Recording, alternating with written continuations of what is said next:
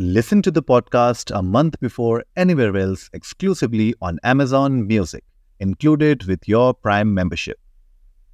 उसने धीरे से अपना चेहरा ऊपर किया और मुझे देखने लगी।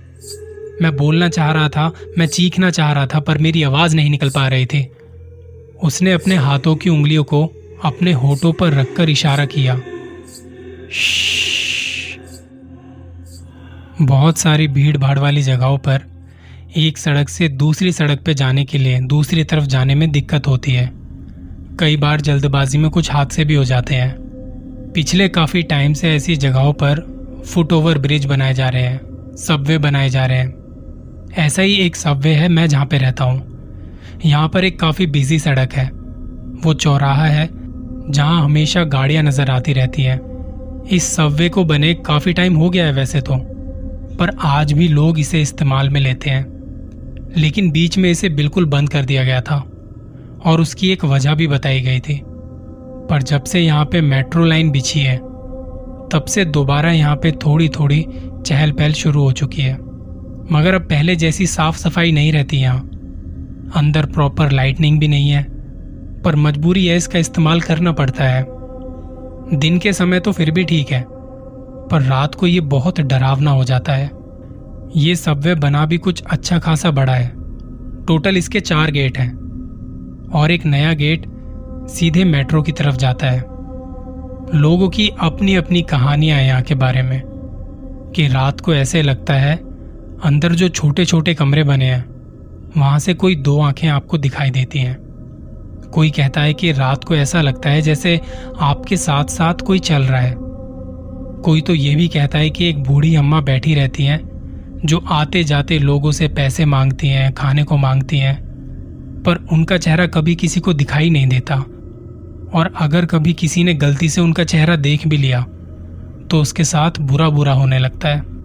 इन सब वजहों से लोगों की कहानियों से वो सबवे काफ़ी टाइम तक बंद कर दिया गया था।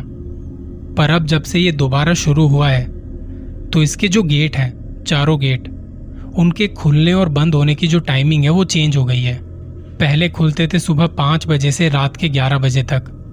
अब खुलते हैं सुबह सात बजे से रात के नौ बजे तक। उसके बाद इसके चारों गेट पर ताले लगा दिए जाते हैं। मैं थोड़े टाइम पहले रात को साढ़े आठ बजे के आसपास उसी साइड से आ रहा था। लोग दिखाई दे रहे थे इस टाइम तक। गाड़ियाँ भी चल रही थी। आसपास दुकानें भी खुली हुई थी। मैंने सोचा कि सबवे से जाते हैं, क्योंकि ट्रैफ़िक सच में ज़्यादा था उस दिन। और मुझे ऐसे सड़क पार करने में डर भी बहुत लगता है। ऊपर से कोई अपनी गाड़ी रोकना भी नहीं चाहता। खैर, मैं सबवे के अंदर जाने के लिए सीढ़ियाँ लेता हूँ। सीढ़ियाँ उतरते ही मेरे लेफ़्ट साइड में मेट्रो जाने वाला रास्ता था और राइट साइड में मेन सबवे था। बहुत टाइम बाद मेरा यहाँ पे आना हुआ था। मुश्किल से तीन चार लाइटें ही जल रही थी उसके अंदर, पर इतने बड़े सबवे के लिए वो नाकाफी थी। अब मैं जहाँ खड़ा था वहाँ से एक रास्ता था सामने की तरफ़। एक राइट साइड में और एक लेफ़्ट साइड में। मुझे जाना था मेरे लेफ़्ट वाले गेट तक। थोड़ा घूम के जाना था। और यहाँ से डिस्टेंस होगा करीब 140-150 मीटर के आसपास। मैंने धीरे धीरे जाना शुरू किया, क्योंकि अंधेरा था घना। सही बताऊँ तो बदबू भी बहुत आ रही थी। पेशाब की बदबू, गुटके की बहुत बदबू आ रही थी वहाँ। मेरे सामने आठ दस सीढ़ियाँ और थी। और मैं धीरे धीरे नीचे उतर रहा था। यहाँ के बारे में पहले भी लोगों से कुछ कुछ सुना हुआ था तो मेरे दिमाग में वही सब बातें घूमने लगी। मैं सीढ़ियों से उतरा और मेरे लेफ़्ट में, राइट साइड में कुछ कमरे बने हुए थे। ये कमरे इसलिए बनाए गए थे कि यहाँ पे कुछ दुकानें खोली जाएँगी, पर यहाँ पे किसी ने कोई दुकान किराए पर नहीं ली। तब से ये कमरे ऐसे ही पड़े हैं। इन पे शटर लगे हुए हैं कुछ लोहे की जालियाँ ताकि कोई अंदर आ जा ना सके। शटर में आप आर पार नहीं देख सकते, पर जहाँ जालियाँ लगी हैं, उनके अंदर सिर्फ़ और सिर्फ़ अंधेरा था, एकदम खामोशी। और वो खामोशी ऐसी थी, मानो कुछ कहना चाहती हो आपसे। बाहर के टेम्परेचर के हिसाब से यहाँ ठंडक थोड़ी ज़्यादा थी, और बाहर का कोई शोर अंदर तक नहीं आ रहा था। उस टाइम मैं अंदर अकेला था। पहले यहाँ सिक्योरिटी गार्ड्स बैठा करते थे, क्योंकि कुछ लड़के आके नशे वगैरह करते थे और लड़कियों को छेड़ देते थे। ऐसी हरकतों को रोकने के लिए यहाँ चौकीदार रहते थे। अब वो चौकीदार यहाँ नज़र नहीं आते। मैं अकेला सीढ़ियों से उतर के जैसे ही लेफ़्ट में मुड़ता हूँ, और तभी मुझे एक आवाज़ आती है। वहाँ अंधेरा था, और मैं उस सबवे के बीच वाले एरिया में था कहीं। मेरे लेफ़्ट साइड शटर के पास एक अम्मा जी बैठी थी। वो कहती कि बेटा कुछ दे दे, तेरा भला हो। मैंने देखा तो वो अम्मा जी नीचे कुछ बिछा के बैठी थी। उनका मुँह नीचे की तरफ़ था। मैं ज़्यादा दूर नहीं था उनसे। उनकी आवाज़ सुन के आठ दस सेकेंड के लिए मैं रुक गया। वो फिर कहती हैं, बाबू कुछ दे दे खाने को। मैं अपने दाएँ बाएँ देखता हूँ कि कोई दिखे तो थोड़ी हिम्मत मिले मुझे, क्योंकि मुझसे अब आगे चला नहीं जा रहा था। मैं खड़े खड़े कांपने लगा।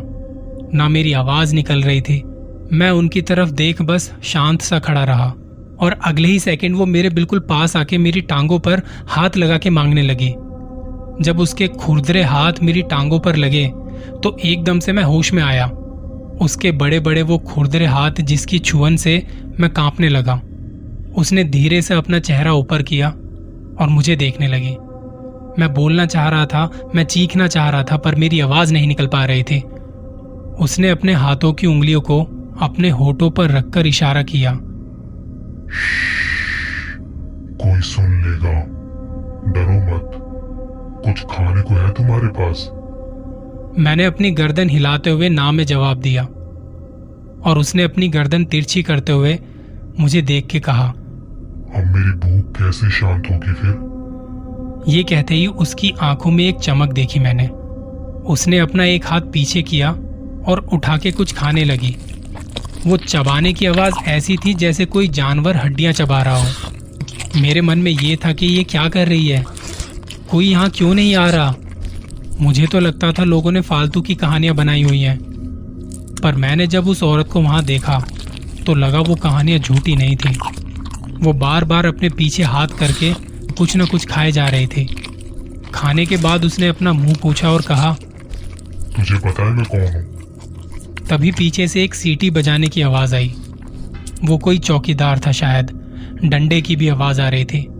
उस आवाज़ को सुन के वो औरत एकदम से गुस्से में आ गई। गुस्से में उसकी वो आवाज़ बड़ी खौफनाक थी। वो चौकीदार की लाठी और सीटी की आवाज़ हमारे पास आ रही थी। वो मेरे पीछे मेट्रो वाली साइड से आ रहा था। इतने में मेरा मोबाइल बच पड़ा और उसकी रिंग की आवाज़ वहाँ गूंज रही थी। वो फ़ोन की आवाज़ सुन के चौकीदार उस तरफ़ आने लगा जहाँ मैं खड़ा था। उसने मुझे पीछे से टॉर्च की रोशनी में देखा और कहा, जल्दी चलो, सबवे बंद करने का टाइम हो गया है। तब मेरी एकदम से आवाज़ निकली, अंकल, मेरी मदद करो। वो जल्दी जल्दी मेरे पास आए। आते ही बोला, क्या हुआ? मैंने कहा, एक औरत थी यहाँ, जो मुझे परेशान कर रही थी, कुछ खाने को मांग रही थी। चौकीदार ने कहा, कौन सी औरत? कहाँ है? मैंने कहा, यहीं। यहीं तो बैठी थी अभी वो। उसने कहा, दारू पी रखी है क्या? मैंने कहा, नहीं अंकल, एक औरत सच में यहाँ बैठी थी और वो बहुत डरावनी थी। चौकीदार कहता तो कहाँ गई वो?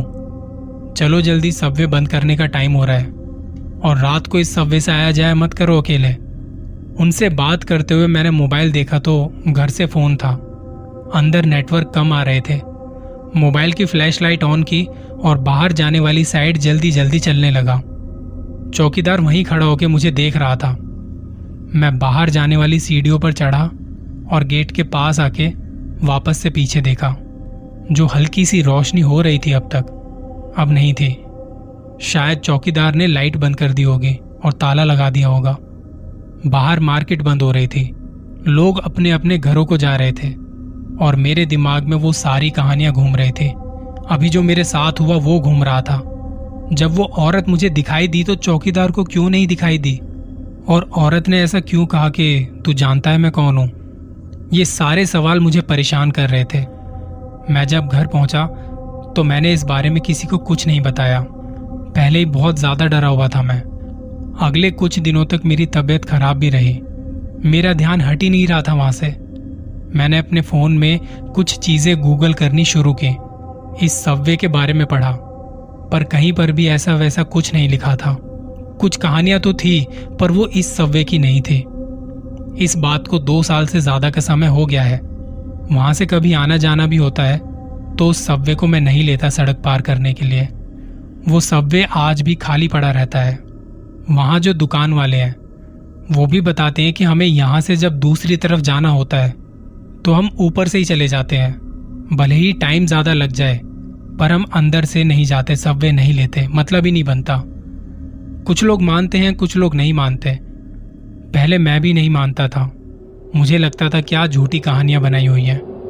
पर जब खुद के साथ हुआ तो पता चला कि कहानियाँ जो होती है ना, कहीं ना कहीं रियल लाइफ से इंस्पायर होती हैं। डर वो नहीं होता जब लोग हमें डराते हैं। असली डर वो होता है जब हम सच में डर जाते हैं।